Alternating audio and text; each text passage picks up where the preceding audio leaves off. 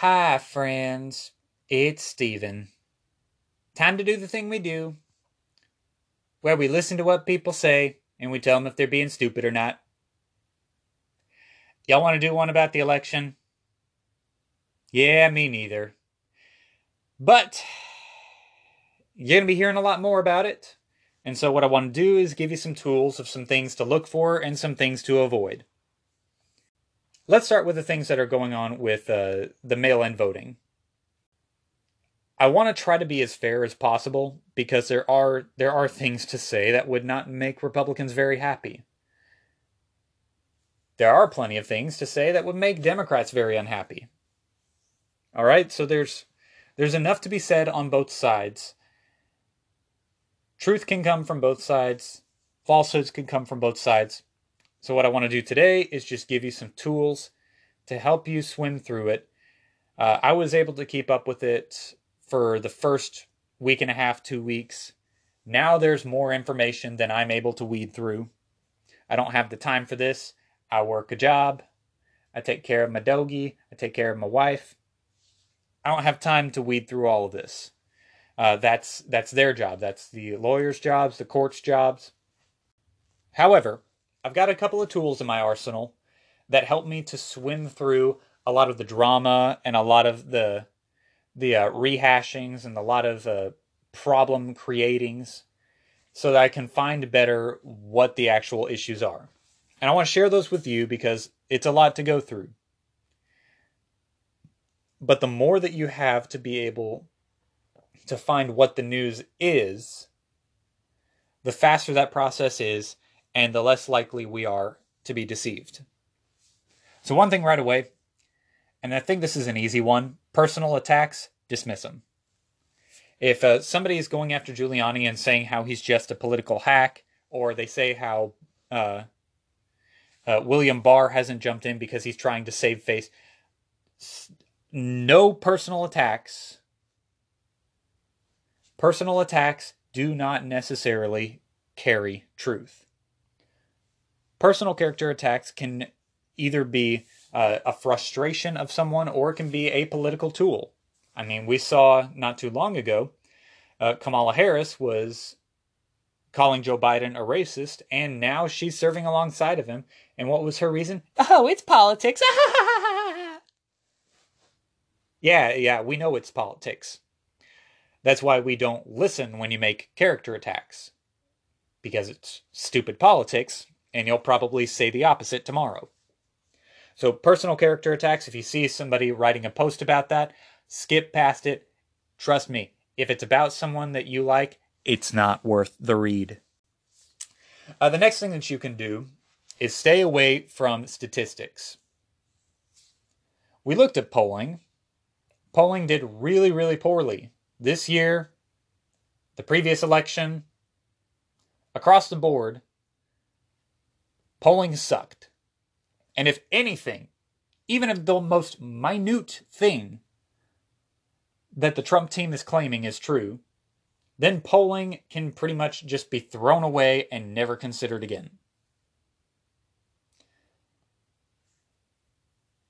Furthermore, though, there is something on the uh, on the Republican side that needs to be tweaked a little bit. There's some statistics flowing around in uh, very Trump popular websites and uh, web pages.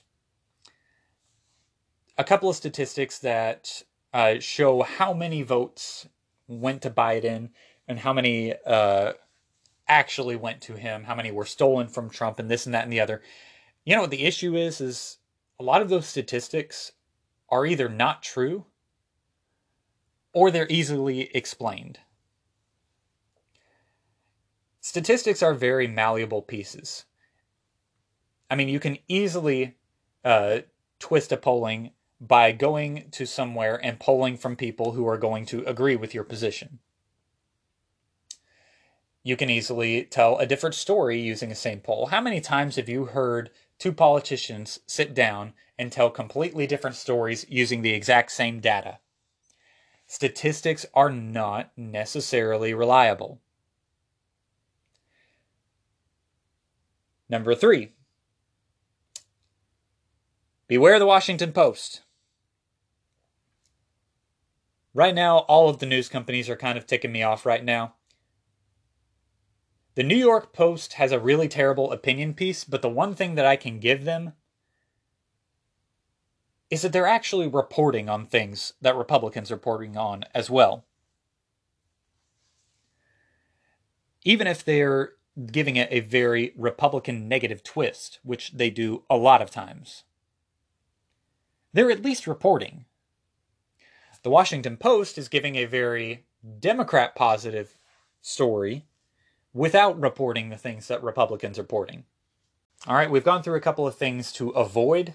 What are some things that you can look for during all of these proceedings?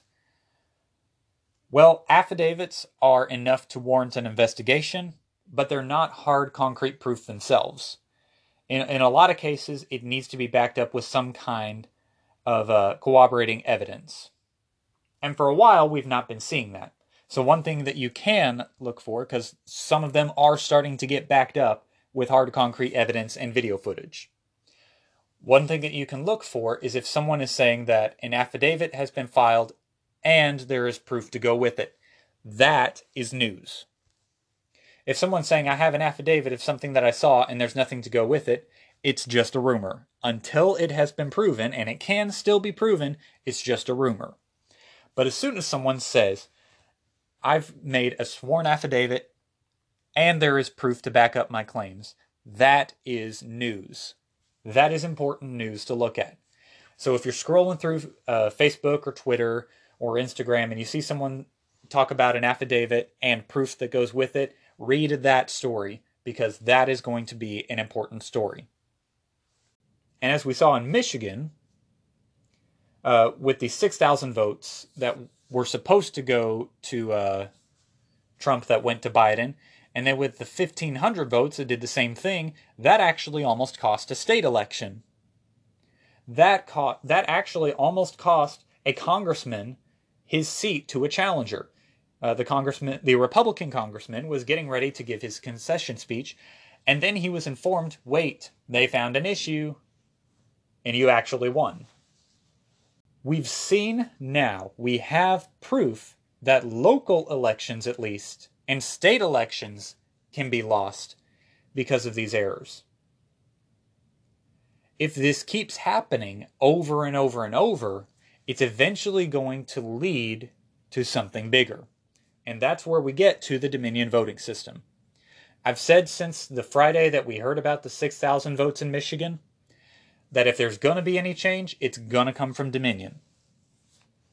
And now, Sidney Powell and Lin Wood have released their 104 page document of complaints that they have and official court filings. What's going to be important to look for as these cases go to court, because I believe they're going to Georgia first. Things that you're going to have to look for are things like the memory cards. You remember seeing the stories about how uh, memory cards were found and were uploaded that were supposed to be uploaded on election night, and how in every one of those cases, a majority of those votes went to Trump, which helped to close the gap between him and Biden. That is news. That's not suspicion. That's not a graph that can be manipulated one way or another. That is actual news. Pay attention to those stories. And I think as we see when Powell comes forward and she presents her case, we're going to see similar stories to that. I don't know a lot of what's going to happen.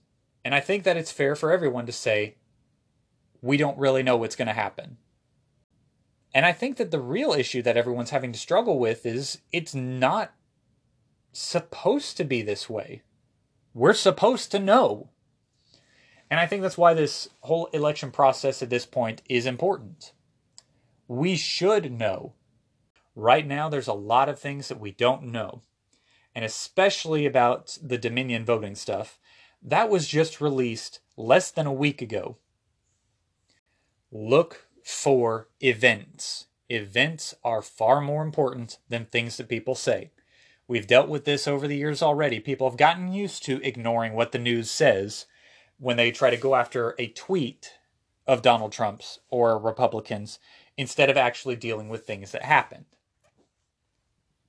You know, while while the news is over here complaining about how uh, Donald Trump tweeted something that uh, they're seeing as racist or bigoted, Donald Trump is over here uh, helping put together a peace accord in the Middle East.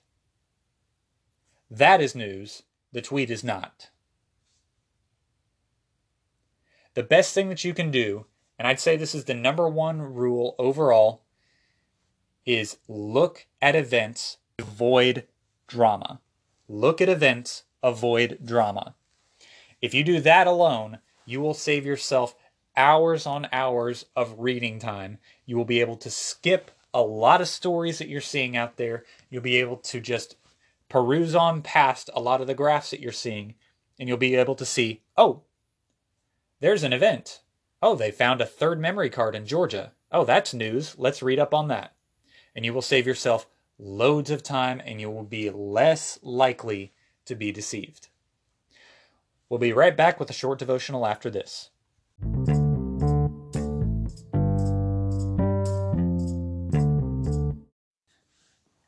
Today's devotional, we're going to be in Matthew chapter 20, and we're going to start at verse 1.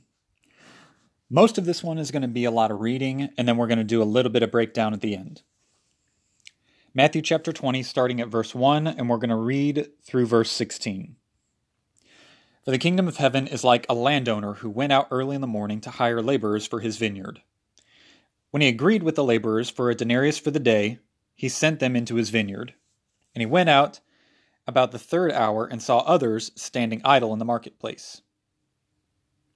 And those and to those he said, You also go in the vineyard, and whatever is right I will give you. And so they went. And he went out, and at the sixth and ninth hour he did the same thing. At about the eleventh hour he went out and found others standing around. And he said to them, Why have you been standing here idle all day long? They said to him, Because no one hired us. He said to them, You go into the vineyard too. When evening came, the owner of the vineyard said to his foreman, Call the laborers and pay them their wages, beginning with the last group first. When those hired about the eleventh hour came, each one received a denarius. When those hired first came, they thought they would receive more, but each of them also received a denarius. When they received it, they grumbled at the landowner, saying, These last men have only worked one hour, and you have made them equal to us who have borne the burden and the scorching heat of the day. But he answered and said to one of them, Friend, I am doing you no wrong. Did you not agree with me for a denarius? Take what is yours and go. But I wish to give to this last man the same as you. Is it not lawful for me to do what I wish with what is my own? Or is your eye envious because I am generous? So the last shall be first, and the first last. What's really interesting about this is it really looks a lot at the human condition, and it contrasts it with the heart of God, which is really what I think Jesus' point is. There's a video that, um, if I can still find it, I would like to uh, share with you guys in the description. It's a video called More Coke by One Time Blind. And for me, it is the absolute most convicting video that I've ever seen. And it shows uh, two people standing with a character who's Jesus. And he gets each of them a gift. He gives one of them an eight ounce can of Coke, you know, one of those little bitty ones that fits in your palm. And to the other one, he gives a whole 20 ounce bottle. Well, the girl who got the 8 ounce can is upset because she didn't get as much from Jesus. She says to Jesus that she wants the 20 ounce bottle. So Jesus says, Okay, if that's what you want. When he walks off, another friend comes along who got a liter. And then the first, the other friend uh, who got the 20 ounce bottle comes back and now was upgraded to a three liter. Jesus comes back to give her the 20 ounce bottle, and she lashes out at him because she's not getting what everyone else is getting. The part that can that convicts me the most is she says to him, You're not giving me your best. And he says, I gave you my best. She continues to argue with him. He holds up the eight ounce can and he says, Until you can look past this, all you will see is a can of Coke. She missed the gift that God was giving her because she was focused on being equal with everyone else. She was focused on getting what everyone else had and being above everyone else. But the problem was is she missed what Jesus was doing. Jesus in this skit gave her what was best for her. And he told her that. He said, I saw this and I thought it would be perfect for you. Now, she didn't ask why it was perfect for her. She didn't ask anything about the gift. All she wanted was more.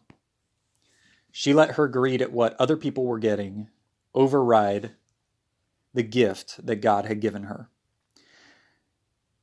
In this particular parable that Jesus tells, all of these laborers who agreed to a denarius, a day's wage, to be received at the end of the day, when they saw that everyone else was receiving the same thing as them, they came and they grumbled to Jesus. Because since they worked more of the day, well, it makes logical sense that they would get paid more. But they missed two things. Not only did Jesus agree, or did the uh, landowner agree with them to give everyone who worked a day's wage, and therefore he was just following his end of the agreement but they missed his generosity. They missed how generous the landowner was. Sometimes when we look at the world and we see the gifts that other people are getting, this is a big one for myself that I struggle with all the time. We look around and we see what our friends or our family members are getting, and we wonder, God, why can't you do the same thing for me? The problem is, is the story of Jesus is not what he gives you. The question is do you come to work in the vineyard? Do you come to work for the generous landowner? Because he gives freely as he desires. And those who came to work for him, they got his generous gift. No matter how much they worked or when they came along, all they did was respond to the invitation, and they received the reward. My point today is don't miss God's gift to be equal or greater than someone else. Look at where God is moving, look at what He's providing, and be grateful for the generous gift He is giving. And hey, remember, this world's going to end. This world will come to an end, and it will be those who remain faithful in Christ who will receive the real reward an eternity in heaven with our Lord and Savior. And that, my friends, is better than any size of Coke can that you can receive. That's all I got for you guys today. Uh, join me back pretty soon. Next week, we're going to have another normal episode, and the week after that, we're going to have a special guest. It will be the closing week for this, I guess you can call it a season of Sourced Out the Search for Truth. And uh, we're going to be talking about Romans chapter 9. So if you want to get ahead and you want to know what we're talking about, go ahead and read Romans chapter 9. It would be really beneficial if you would read uh, all of Romans. But if you've only got a short period of time, go read through Romans 9 one or two times just to get you a head start as to what we'll be talking about. Thank you guys for joining in, and I will see y'all next week.